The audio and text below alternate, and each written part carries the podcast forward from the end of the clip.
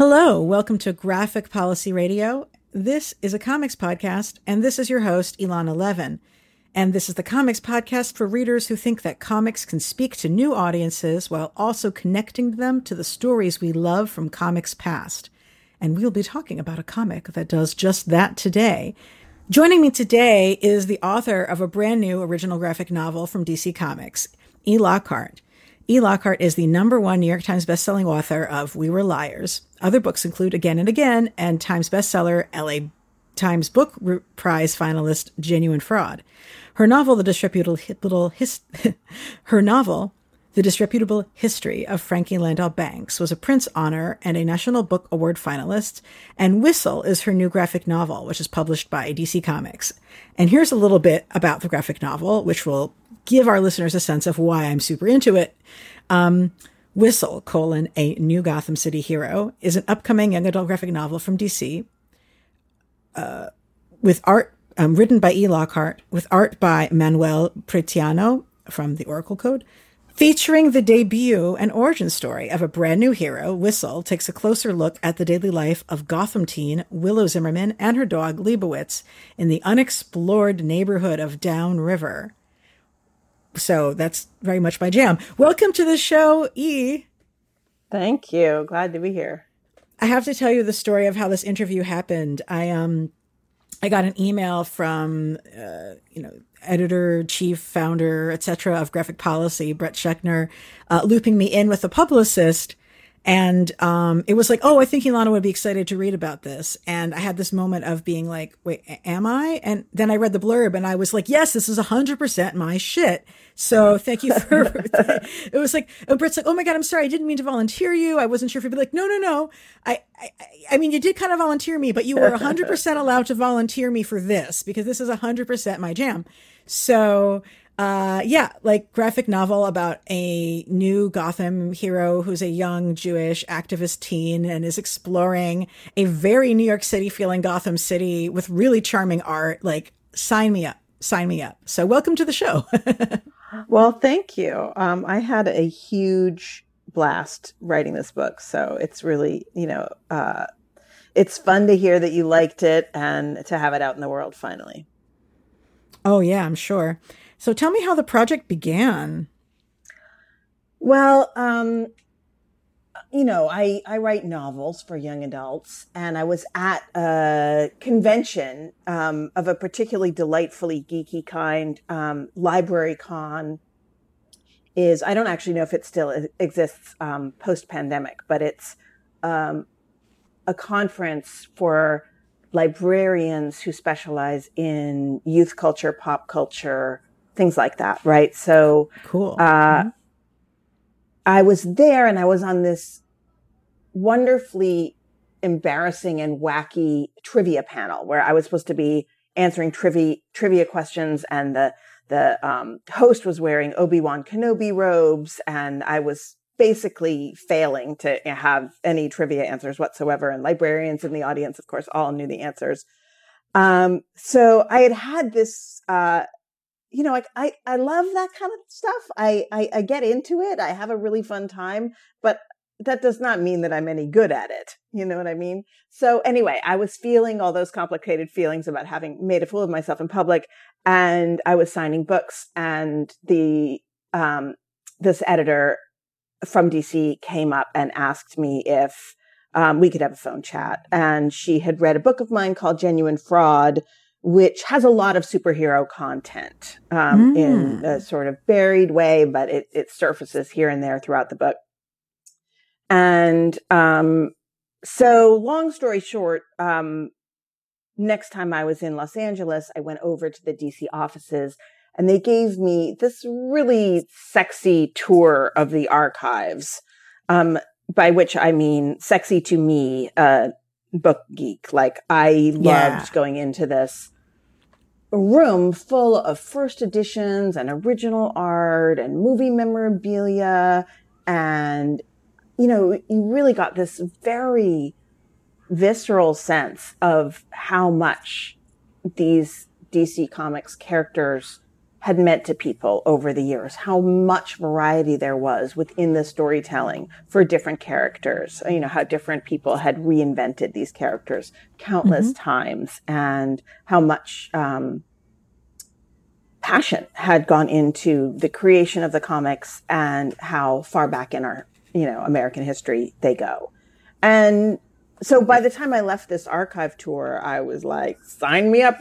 I have no idea what they want me to do, but I am pretty much on board to be, um, you know, writing something in the DC universe. And they invited me to invent a superhero and said if I wanted to put her in Gotham City, that was cool. So um, they knew I liked Gotham, and I said yes, and that was it. I love it. I mean, saying to someone, "Would you like to invent a new superhero?" is pretty much anybody who loves superheroes' dream come true. I think. yeah, I was just like, how did I get to be the one invited to this party? you know, um, but I was. So uh, I dove right in, and it. You know, I might have imagined that what I would do, given the assignment to invent a new su- superhero, is to, you know, make a list of 700 possible superheroes and flail around and not know um, what I wanted to do. But in fact, as I just immediately thought that I wanted to write this teenage girl in this, you know, kind of Lower East Side type of neighborhood of Gotham, and that I wanted her to have canine powers and a canine sidekick. And that was clear from the really the minute I decided to invent a superhero. I just, I was like, oh, this is who she is. I love it. Yeah. I mean, I, there are not enough canonically Jewish superheroes, of course. Um, and um, DC needed its own, like, Jewish teen girl superhero with big curly hair. Like, that's been a gap in their offerings. And now we have a DC character who does that. I, uh, I, I would love to hear like, and I love that this is just like, no, no, this is the character we have to do. I, would love to hear like, what, what is it that can makes you really excited about Gotham as a setting in particular? Oh, the villains. I just, um, you know, I grew up reading uh, superhero comics, Batman, Spider Man, Hulk, Fantastic Four. And I think the villains of Gotham City are really just my favorite villains that I've encountered in the, you know, entire range of superhero content. Um, they have a certain flair, certain camp. Uh, they're not always campy. Sometimes they're very terrifying. Yeah. But they they sort of, you know, uh, they're all the way out there and I really enjoy that. And uh, there's such a spirit of of play, um, you know, in the Joker and Catwoman and Poison Ivy, the Riddler, the Penguin. Um, you know, all of these rogues are are just to me so much fun. So that is my primary motivation for putting um, Whistle into Gotham. But also, I'm a New York City resident. I've lived here my whole adult life. And uh, I thought it would be really fun and interesting to look at the life of a teenager who's growing up in Gotham City and what would that be like and to create a particular neighborhood of Gotham City that we hadn't seen before and mm-hmm. to get involved in the kind of more everyday, you know, family life, school, that kind of thing that's going on for the young people who would live in a city of such extremes. And you know, I there's so many comics that takes place in Gotham that I don't want to say anything definitively, but I have not seen Gotham look as New York as this in anything really. And I certainly feel like I haven't seen any Gotham recognize sort of like the the primally Jewish nature of you know a neighborhood like the Lower East Side and like there, I just haven't seen a, a, Jewish presence in that space like this before. And, um, you know, I, I've done a, a, certain amount of like historical research and knowledge of like Jewish history of the Lower East Side. And just seeing that here in the context of having it be in the DC universe is so exciting. Thank you. Um, yeah, I had researched the history of the Lower East Side. I mean, I grew up going to the Lower East Side. Um, mm-hmm. So, you know, the, the, the neighborhood of Downriver in Whistle is kind of most like the Lower East Side, maybe in the 1980s, mm-hmm. in that it's not yet gentrified in the way that the Lower East Side is right now. Um, and you know, it's it's graffiti covered um, in a way that I remember from my childhood. And I had done this research for another project, and I found out so many interesting things about the history of that neighborhood. There were there were 500 synagogues there at one point. There were people from Eastern Europe, but also also from other parts of Europe who were coming and making new homes there. There were waves of immigration, you know, from little before the turn of the century, um, you know, up you know for another like 30, 40 years. And the face of the neighborhood changed as those people, you know, different types of people came in. Um, I've been on, you know, tours of the Lower East Side. I, I wouldn't call myself an expert because I'm not a historian, but I mm-hmm. have spent a lot of time thinking about right. that neighborhood and I love right. it and I go to it and I've been going to it since I was, you know, um, born. and so I, yeah, I just wanted to put it into Gotham and and see what was going on. I mean, I think there are many other neighborhoods in New York that have different cultural histories that might also translate beautifully into Gotham. Um, you know, maybe by other writers, um, and I would love mm-hmm. to see that too. Uh, and you know, it is. It's the Lower East Side, and it's also heightened because it's suffering from. Um, you know, a series of very strange attacks that are um, happening to uh, basically ruin the community centers of the area. So the the um, the library and the synagogue and the mosque and the church and you know the neighborhood community center. Those are all getting um, covered with mysterious plants that choke them and prevent access and basically ruin those buildings and prevent people from using them. So there's this kind of superpowered mystery that's happening. I the just like the synagogue, for example, like I, I literally recognize it. I mean, I've, you know, I think I think uh, the artist uh, Manuel did just really splendid work. But like, did you guys have like reference images from? Yeah, yeah, we we definitely yeah. had reference images. We had a lot of, of Pinterest sharing that we did um, for the clothes, um, for the characters, for the dogs and yes, also for the Lower East Side, including um, the Eldridge Street Synagogue and yeah. some others as well.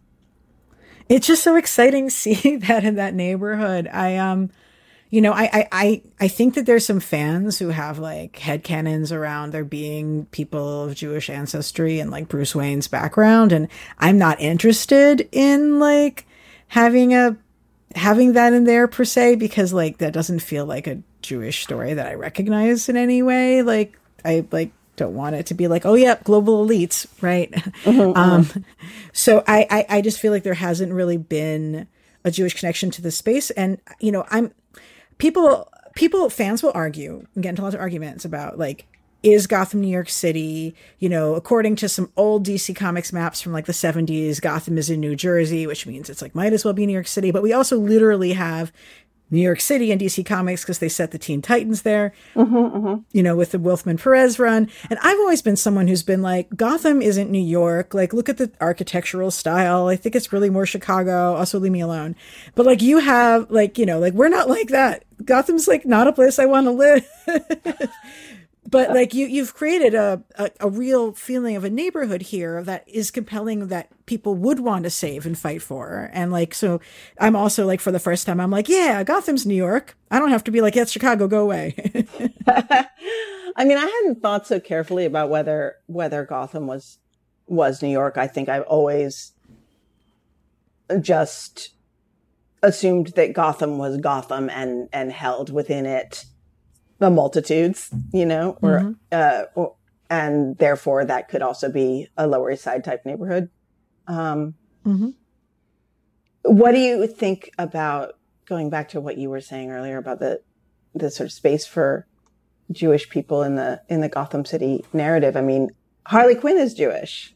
Yep. And to me, that that's the character that's come up the most in the conversations that I've been having about Whistle, um, because you know Whistle is officially the first Jewish hero to launch as Jewish in the DC pantheon since 1977. But Harley is, of course, the most um, popular Jewish character in all of comics. And yeah. um, she's still technically a villain, um, but is engaging in a lot of heroics in recent movies um, and elsewhere um, in some comics that I've read as well. So um, I think she's in a kind of interesting slippery place where we can't um, necessarily say whether she is um, a hero or a villain. Um, but according to yes, she is officially Jewish and was originated in the in the nineties um, as voiced by Arlene Sorkin, who was a Jewish comedian. Yeah. Yeah, and they just didn't make it canonical until much later, and like it was sort of driven by like us being like, you know, the voice, the performance, it feels in character, like this sort of resonates for us. But yeah, they didn't sort of like her being by, like people felt it a long time before it became a canonical like thing, basically. Yeah, and and one of the things that was great for me as a creator is that I was not writing within the DC canon. I was just invited to create something outside of the canon, which gave me, you know, wiggle room to link Whistle's origin story to her relationship to the Riddler, for example, mm-hmm. and to give a backstory to the Riddler that is not canonical backstory and to take Poison Ivy's canonical backstory and tweak it for my own purposes. Um, so, um, you know, there was just a, a, really wonderful freedom to like play in that sandbox, but just make of it what I, I wanted to make and what was going to work best for my story. And just to be clear to any listeners who are having a moment about like Batwoman, Kate Kane being Jewish, like yes, like when she was relaunched, she was relaunched to be deliberately Jewish, but also like that wasn't she existed in like golden age comics and like wasn't portrayed as Jewish in those. So this yeah, like so sort of retrofitted category. or or reworked. Yeah. Um, and that's true yeah. for Hal Jordan, Green Lantern, mm-hmm. and for Zatanna um, as well. And that's in bombshells only. So it's like you know, yeah. we, we have a dearth.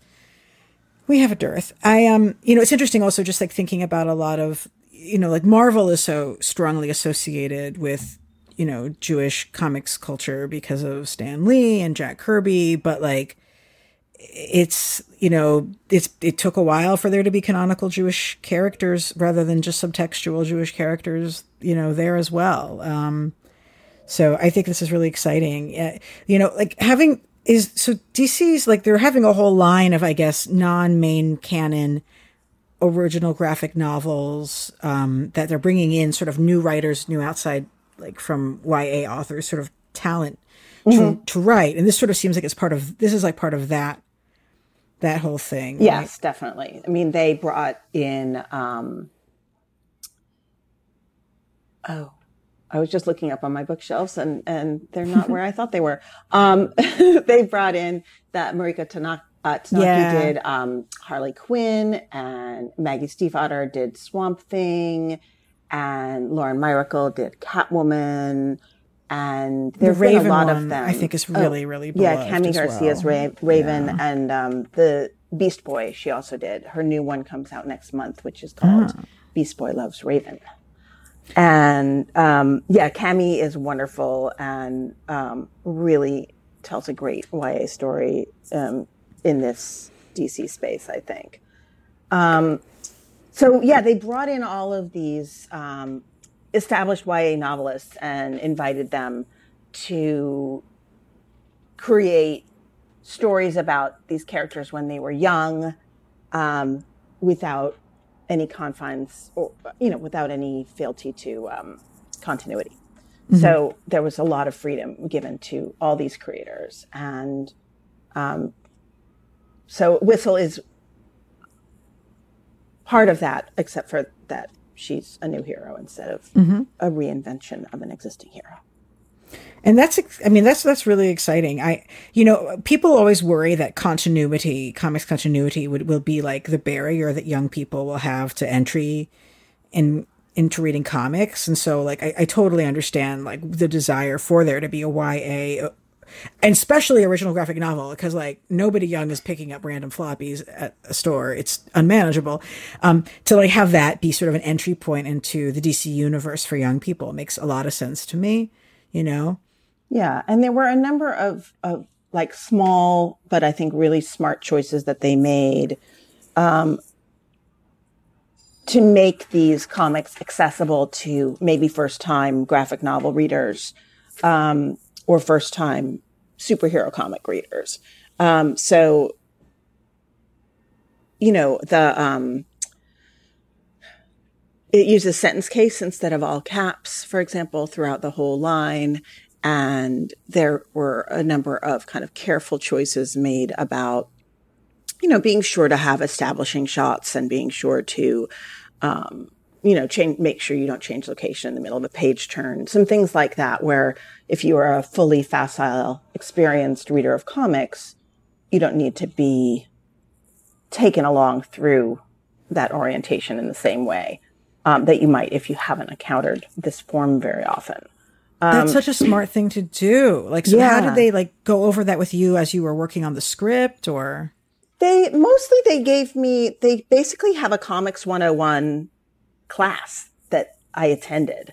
And they also sent me a wonderful lecture by uh, Gene Luen Yang um, about writing comics that was also geared towards, you know, some of the writers who were working on comics for the first time coming in from other disciplines. Um, and so, and then they, yeah, and, and they also just talked about like, un, just way, you know, a few tricks and tools, so to speak, to, you know, make sure that the script I was writing would be legible um, for a less experienced comics reader. It's so interesting just because like I, I don't remember learning how to read comics, but it really is a a barrier to a lot of folks. So it's smart to I remember not being able to read comics. I remember mm. getting hold of my uncle's comic books and not knowing whether to go left, right, or up, down because the panels were not, it wasn't clear to me. I just didn't, I don't know.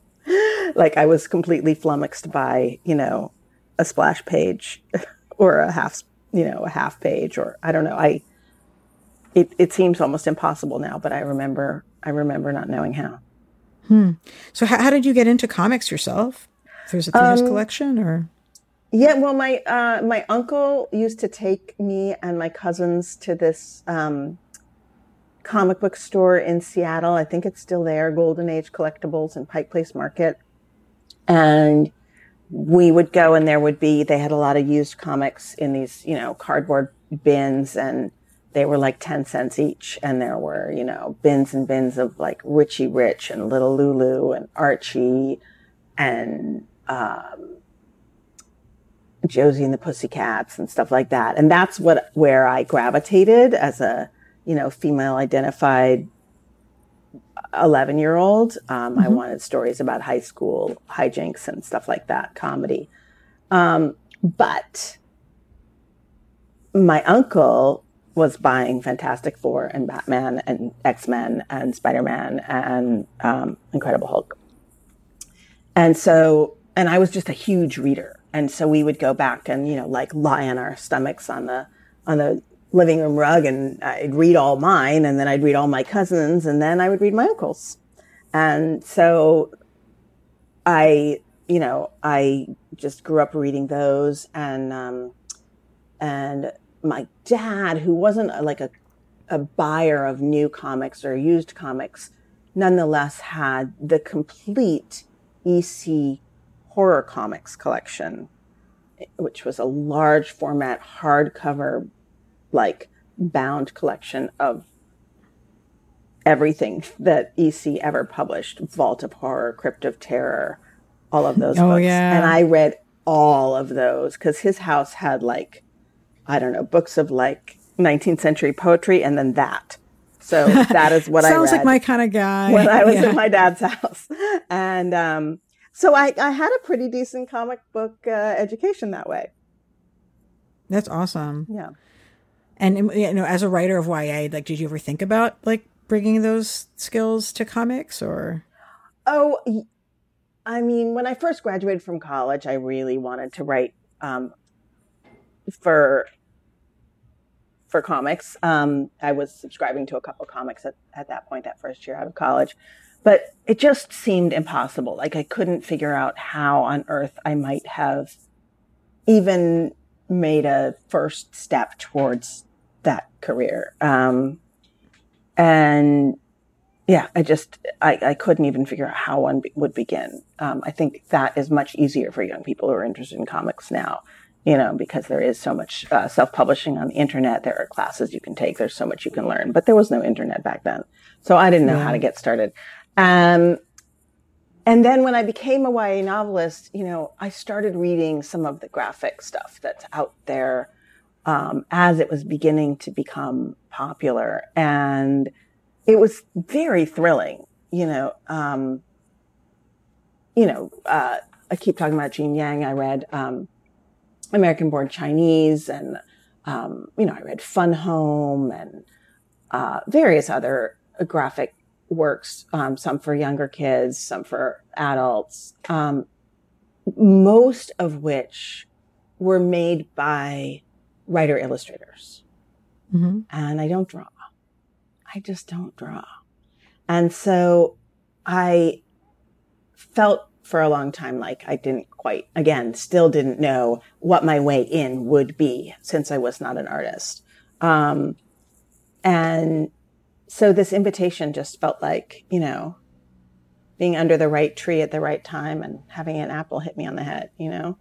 We're like, That's you awesome. may do this, do it, and we will give you an artist who knows what he's doing. Uh, His stuff is really great. I um I oh, find that for some of it. the for some of the YA audience comics, I don't love the art, but I'm also not the audience. And I'm like very clear to people like, it's okay that I don't like it. I'm old and it isn't for me.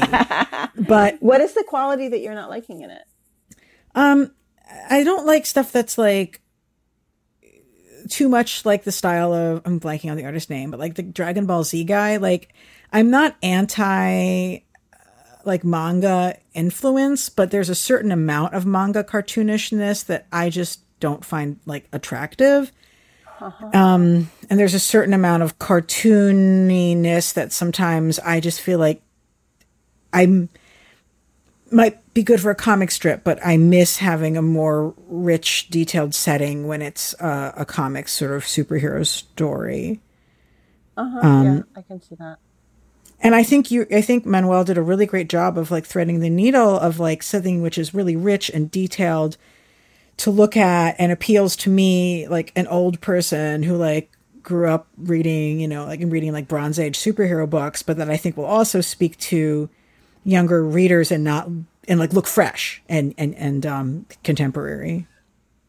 Yeah, I felt like he was just a great fit because when I don't fall in love with comic book art, the thing that I think I'm not falling in love with is when it doesn't feel emotional. Hmm. You know, I mean, I think there's some artists out there who can make things look immensely cool. Um, and I appreciate that. But for my own stories, you know, my priority is going to always be um, somebody who's going to bring out the relationships and and the feelings. Um, I want I want to take people on an emotional journey, you know, and so mm-hmm. um, th- that's why I was particularly psyched to get him. I had read Oracle Code, and I thought he did a really beautiful job um, with Barbara Gordon uh, as a character and conveying, um, you know, this very tricky and very emotional position she's in in that book. Um, and so I was psyched to to get him on board. That's really great. Um, with the the character design work for Willow, um, like how did you sort of develop her like like physical look and then her superhero get up? Um, her basic physical look I just described in the in the uh, in the script, um, which was really just that she's um, she's short and average weight and has curly hair and a great profile. Um, and I just wanted her, to, in other words, not to look in any way um, unspecific. I wanted her to like be very clearly herself. Um, mm-hmm. And um, eh, sometimes when people illustrate teenage girls, there's like a kind of a default to a certain kind of traditionally accepted, good-looking ideal. Uh, even in some of the most amazingly meaningful, awesomely done comics. Um, not always, but I have seen that. And yeah, so I just yeah. wanted him to, you know, I wanted whatever artist I had to push past that a little bit to like try to create a person who was like very specific. Um, but the costume was super, super fun because we were like, we're inventing a superhero costume. What is she gonna wear? and how is how can we have it be like believable that she's like found this costume and put it together on no budget because I'm sorry, Spider Man, but I just do not believe you were that good a sewer. And um, uh, but you know, this is one of those areas where you often have to suspend your disbelief about how quickly people can change clothing and how they manage to get this like really amazing fabric to cling to their body so perfectly. Um, but we wanted it to be in some ways realistic that this, you know, quirky kid with her like interest in vintage shopping and her you know kind of newfound fashion sense uh you know that she would put this together and decide to wear it um on the budget that she has which is pretty small and mm-hmm. we wanted her to look like powerful and cool and at the same time not necessarily be showing tons of muscle and skin um we wanted her to look young um you know, I had like a list of like 1700 things that I wanted for this outfit. And, uh, Manuel was really game. Like, it was just so nice. He was like, how about this? And I was like, no. How about this? No. How about this? No. And then I would send him all these pictures on Pinterest and people who want to go to Pinterest. I'm not, I, I don't do that much on Pinterest, but I, I have done a lot in the past. And there's a lot of boards that you can look at, including boards for Whistle, for Poison Ivy, for the Riddler. Um, and you can see also boards for the neighborhood with the Lower East Side references and stuff like that um, on Pinterest at E. Lockhart Books. Um, so I sent all. I will pictures. include that in the show notes because I think that would be super cool to look at. Oh yeah, I think it's I think it's it's pretty fun. Um, and so you know it was everything from uh, like Uma Thurman's tracksuit in Kill Bill to um, oh. to some images of Rihanna and Gigi Hadid, also in like really cool looking tracksuits, um, to images of athletes, uh, speed skaters, Simone Biles, um, you know, people who were wearing um, figure hugging outfits that were made them look like like superheroes to me, like powerful um, looking, but actual people um, in these clothes um, who were actually athletes. And I loved those images as well. Um, I think we had like some Taylor Swift pictures in there. We had all kinds of hmm. stuff. And we just kind of, he just kept drawing and he tried a million different color combinations. And we had a little, um, posse of, of 13 and 14 year old female people who, uh, got on Zoom with me and I showed them all these different images and they talked about what they liked and what they thought was cool and what they thought was oh, dorky. Neat. Um, so they were a big help as well. And eventually we settled on this outfit. And we also wanted people to be able to cosplay it. You know, I mean, in my dreams, right? People are cosplaying my character. This has not happened yet. And I doubt it will happen this Halloween or this Comic Con, but maybe in the future. And we wanted uh, people to be able to, you know, sort of peg this outfit. It's like a white tracksuit with black details and orange sneakers and hair up in a top knot. Um, so and it's really it cool. Be, yeah. I, I love like the the scene of her considering different costume options, which is really you know it's a classic like comic superhero trope now, but like with reason, like it works. But I also love that her like shopping, her her, vin- her shopping montage with Pam Yeah. is like vintage shopping montage at like recognize like it's not just any vintage stores; it's the vintage stores that only get the good stuff. And I'm like, yep, that's where I go because I don't have time to dig through Goodwill right now. It was like the most relatable shopping montage of any comic, and her clothes resulting from it are fabulous. Like they're actually with it, you know, and cool and and unique. They're not like generic either, you know. A lot of personality in the costuming, which is so important. Thank you. Yeah, we spent we did work on the clothes a lot. Like the, the oh, again a lot of Pinterest um, and consulting with uh, young people that I know to make sure that you know that we were finding clothes that would be you know cool basically. Consulting with young people sounds really wise for this sort of endeavor. We can only know so much, you know. Yeah, I can tell a story by myself, but I can't I can't pick an outfit for a teenager. So you have a lot of exciting appearances from various DC villains in this story, um, including some like you know background shot uh, appearances as well. But um, with the uh, the superhero choices, like I I really like the idea of you know Riddler. This is a mild spoiler, but really hardly. Um, you know, having been like a college friend of her mom's and like having that connection because that's the kind of thing you would have in a city. You know, where people do know each other from school and like they have that history together. H- how did you decide on on him as the primary character to have that you know backstory with? I just really like I just like the Riddler. I like the wordplay. You know, I was thinking, what can I, you know, who can I, who can I bring something to, right? And I thought I can probably find some good wordplay. I like that sort of thing. Um, you know, I felt like I just, I just felt like I could do something with him, and I thought he was an interesting you know, I thought a lot about that that trope of of the dark mirror, right? What character how is how is the villain the dark mirror of the hero, right? What is it about the villain that strikes at some vulnerability in the hero, right? How is it that the villain is who the hero might turn out to be? And what my version of the Riddler has is um, money and and a sense of joy also that comes with you know i mean that's who the riddler is right? He's looking for the fun in everything.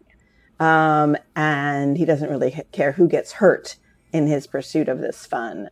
And um, at the start of the book willow is not having any fun right? She's trying to be a good person 24 7 and it's really hard with her mother sick from cancer and you know huge problems in her neighborhood. Um, she you know does barely even has time to you know go out with the boy she likes. She she's supporting her family. And when she encounters the the riddler he's offering her a job that is not just a job that will pay her, you know, six times what she's making working nights at the animal shelter. It's going to give her a party to go to every night that she works and a taste of glamour and beautiful food. And um, it's very, very um, alluring, um, mm-hmm. as it would be probably to any teenager. And so, you know, this, this is, uh, the, you know, the the temptation for Willow, right, is is the the the party and the wealth of the underworld, um, and it certainly grabs hold of her for a while. Um, so I was I was interested in in in that, right, in in having a villain who who would be appealing to my heroine, and that's the other reason I chose Poison Ivy. It's this, I mean, the same reason I chose Poison yeah. Ivy right? I mean, she's a PhD botanist, right? She's super glamorous. She's like every every you know ambitious young person's role model. um, except for the fact that she's, you know, committing some atrocities against people.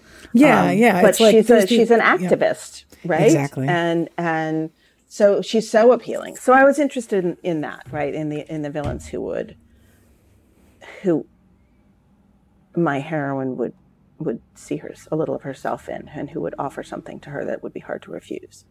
Well, you know, one thing that gets me thinking and like hardcore poison ivy stands, please do not come at me because this is one interpretation of it is like there is an interesting parallel between the poison ivy of this story who is basically a nihilist when it comes to like humans on the planet. I mean, she says like she's basically like, you know, we're just we should just give up on humans for the planet and just focus on saving animals because you know f is fuck the humans like we're poison and that sort of like e- you know eco-fascist mm-hmm. stuff gets said by real people in, in in the real world but there's also you know the way she's using plants to uh, destroy uh, community spaces is has some interesting connection to like some of the fights that we have around gentrification. Like there's always this like I hate the way communities are played against each other where like if you're saying you want green space then you're saying well then we can't do any additional building of affordable housing when actually like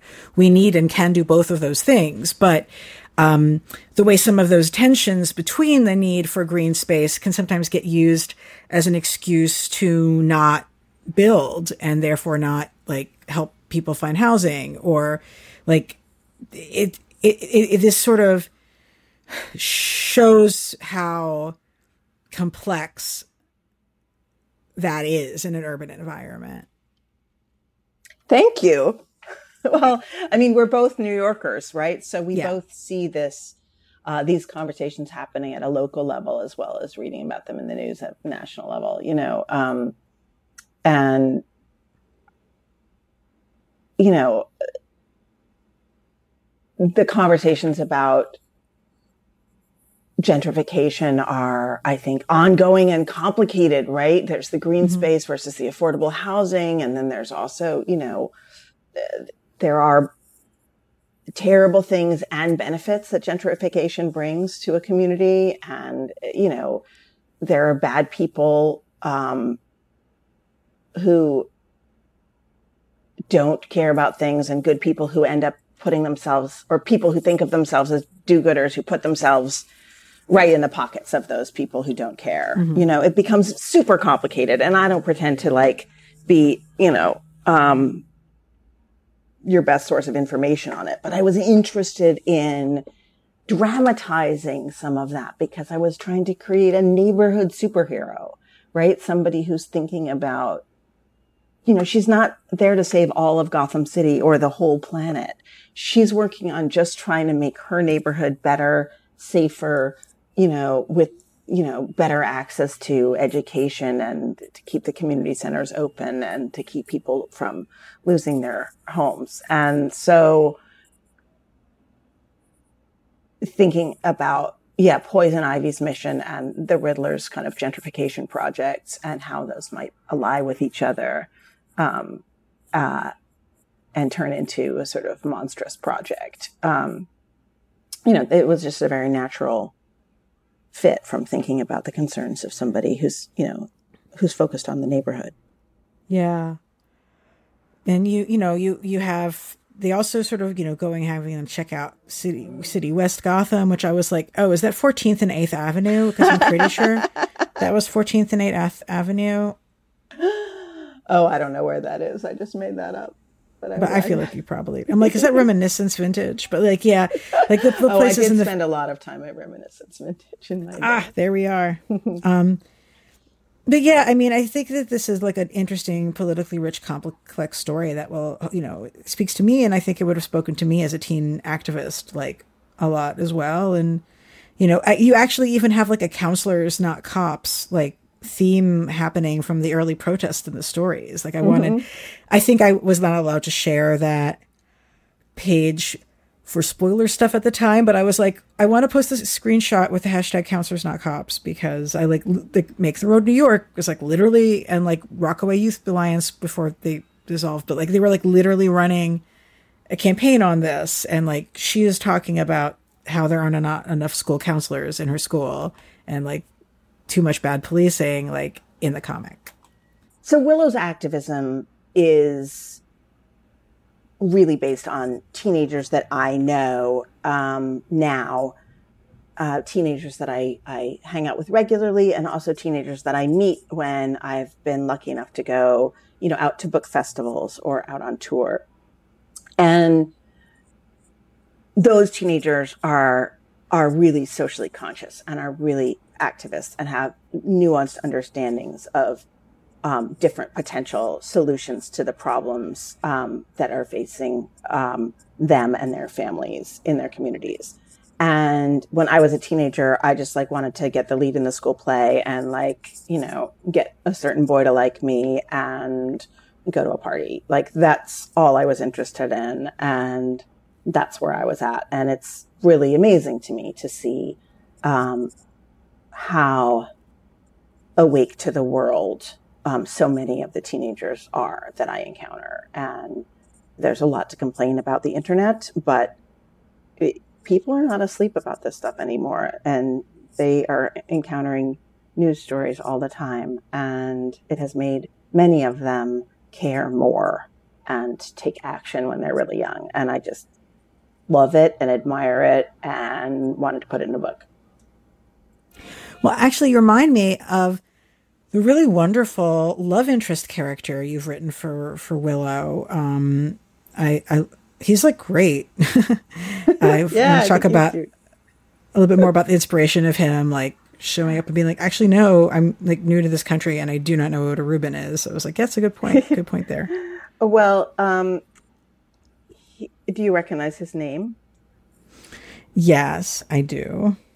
Well, so you know, I have long term plans for this character, and I gave her a boyfriend who um, may have some superpower secrets of his own. And so some of his backstory, um, you know, lines up with the superpower character that he is, um, which is not revealed or even delved into in this first whistle book.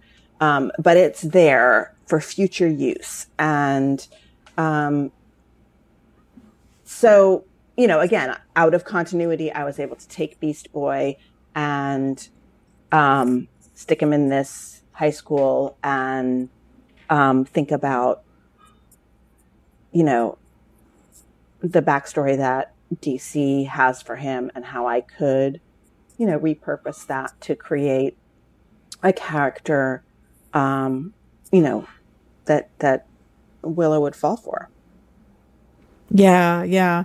I just like I I love I love their conversations and um I think like having someone who grew up in Lagos and is sort of like that's a real city, let me tell you about that is like an interesting because the US can be very much like the US idea of Africa is really backwards. Like American folks who don't have family in Africa seem to think that like people in Africa live in like the past or something when like they have lots of very modern big cities that have like cool stuff that we don't even have. Um, so I, I appreciate getting that the hint from him and his own like yeah. background there. Yeah, and he's you know he's like you know that Gotham is weird, right?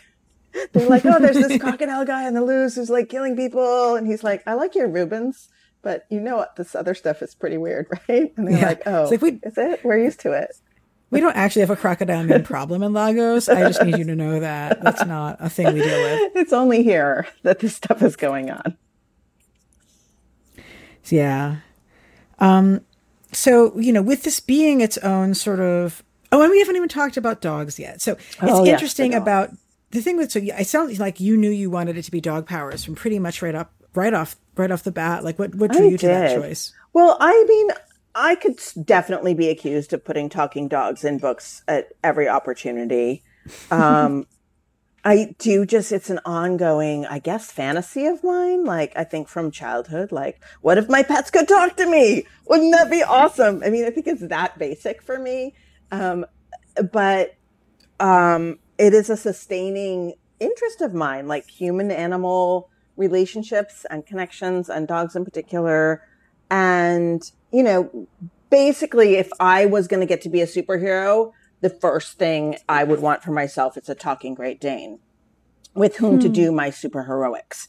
And so it was a very natural step from, oh, she's going to have a talking Great Dane to, um, well, she has dog related superpowers that mind meld her with this Great Dane so that she can talk to it. And from there to having a super powered whistle who calls an army of dogs, which calls an army of dogs, right?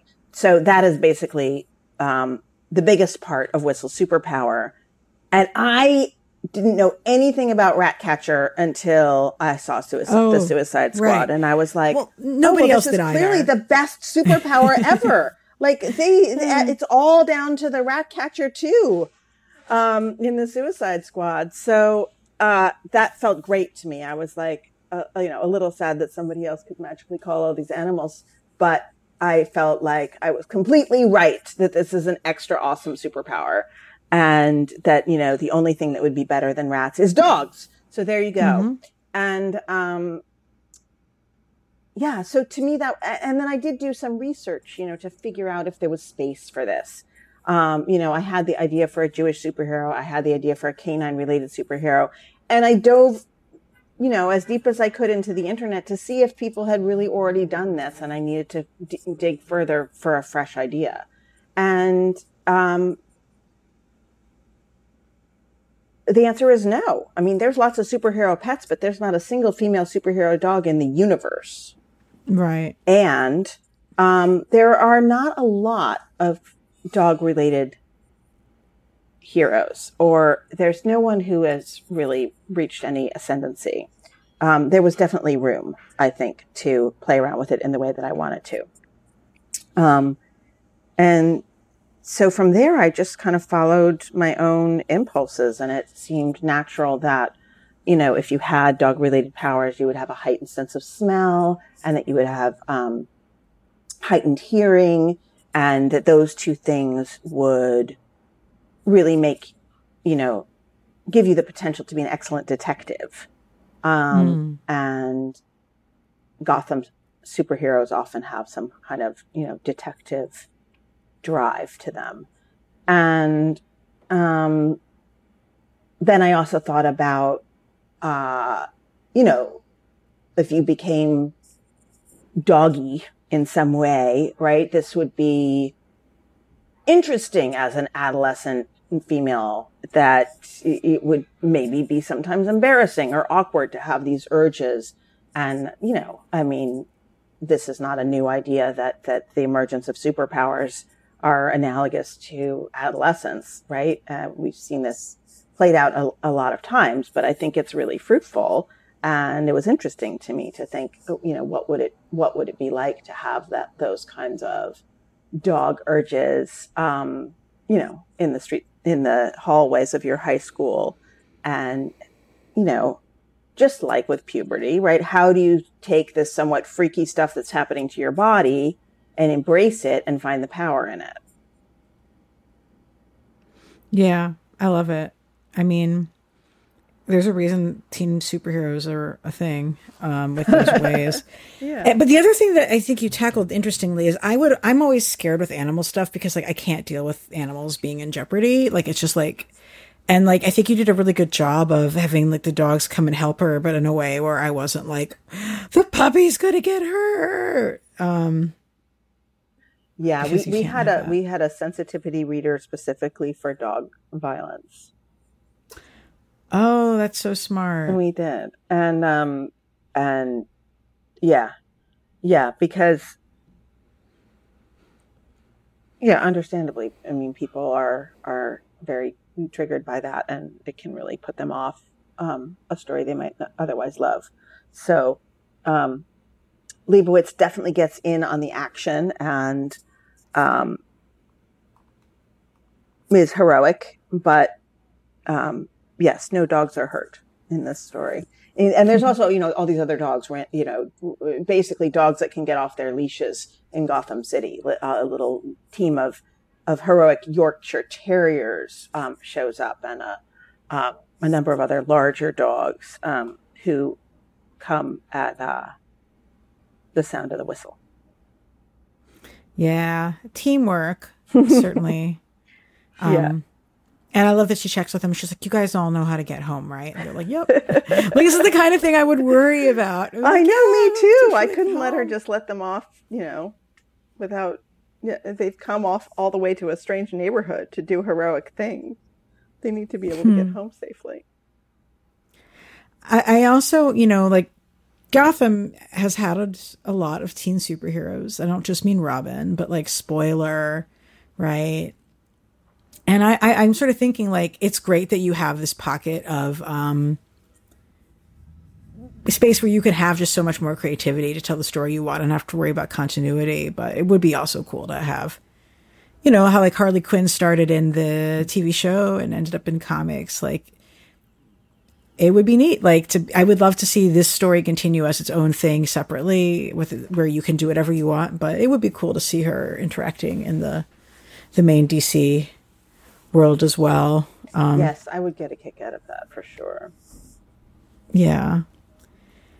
Um, I mean, and one of the choices, I mean, I actually should ask you, was it your choice to have Batman not appear in this, or was that part of like the math for what DC wanted?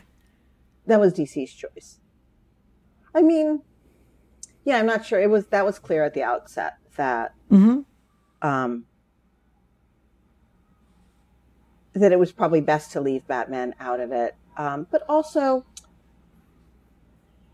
Batman that casts a long, pointy shadow, Yep. and he's a lot to reckon with. And there would have to be a lot of explaining about why he wasn't helping, and or or he would have to help, or you know, what was he doing? Was he off at the you know? With the Justice League, or then was it, why would he be neglecting this bad stuff in Gotham City? Like, it was sort of better to just not weigh the story down with a lot of explanations about whether why Batman was here or there or what he was up to. Do you know what I mean? Like Mhm. it was. I mean, so it was yeah. partly a streamlining issue, and it was partly a a way to let this character. Um, you know, emerge on yeah, Yeah. shine and emerge in, in, in her own um, without putting her in relation to not only the bat but the whole bat group and family. And- There's a ton of people who are fans of the quote unquote Bat fam, as it were, who would mm-hmm. tell you that like Bruce is like the character they care about least and they most want to see everybody else around it, you know? So I, I think that's a great choice. Like it does free up the storytelling and it's, he's ultimately like a lot of the core readers, like he's not necessarily what the everyone wants anyway. Is that So- true? I didn't know that. Yeah. I mean, I'm sure it depends what part of fandom you're hanging out with or what have you, but like I just see so many people who are just like there's like the hardcore poison ivy folks, there's like the bat bo- the the um the robins, like the the hardcore fans of the various robins, you know. Anybody who's like a big fan of like spoiler, aka Stephanie Brown, is like, fuck you, Batman, you try to keep my girl down, you know. I mean, so and and there are people who are just straight up fans of the setting of Gotham itself, and um, don't want to have to have that ongoing conversation about why does Batman do this, why doesn't Batman do that. It's like no, we just want to be in this like really cool, sort of gothic noir location. Right. I think that's that's where I am. You know. I I and I think I think reading about Gotham City has always helped me make sense of the city that I really live in, right? Like Mm. it's cuz New York is intense and it's creepy and it's weird and it's amazing and it's theatrical and it's sexy and it's, you know, you can eat your way from the top to the bottom and never be done. Um it, it- but uh, but it's a lot to process. It's a lot to process living here, I think, and um, there's many many ways to process it. But thinking about Gotham City is a particularly enjoyable one. You know. And you do a lot of food. There's like so much wonderful New York food in this. So. Oh yeah, yeah, yeah. There's a lot of a lot of uh, you know traditionally Jewish food, bagels and Reubens and whatnot. But there's also the the bubble tea shops of Gotham Mhm. and so on, and the juice bars. only the finest. well, let, uh, let our listeners know um, where they can where they can pick up Whistle. I mean, pretty much every bookstore, right? Yeah, pretty much every bookstore. Um, yeah, should be easy to find. Um, it's in bookstores as of today, and um, they can find out more about me um, on Twitter or on Instagram. Elockhart. Oh, but yeah, what are your sorry? What what is your handle on Twitter? Um, Twitter is just Elockhart, and Instagram is Elockhart Books. Is it no space, no underscore? Everything just one simple word. I see it. Awesome.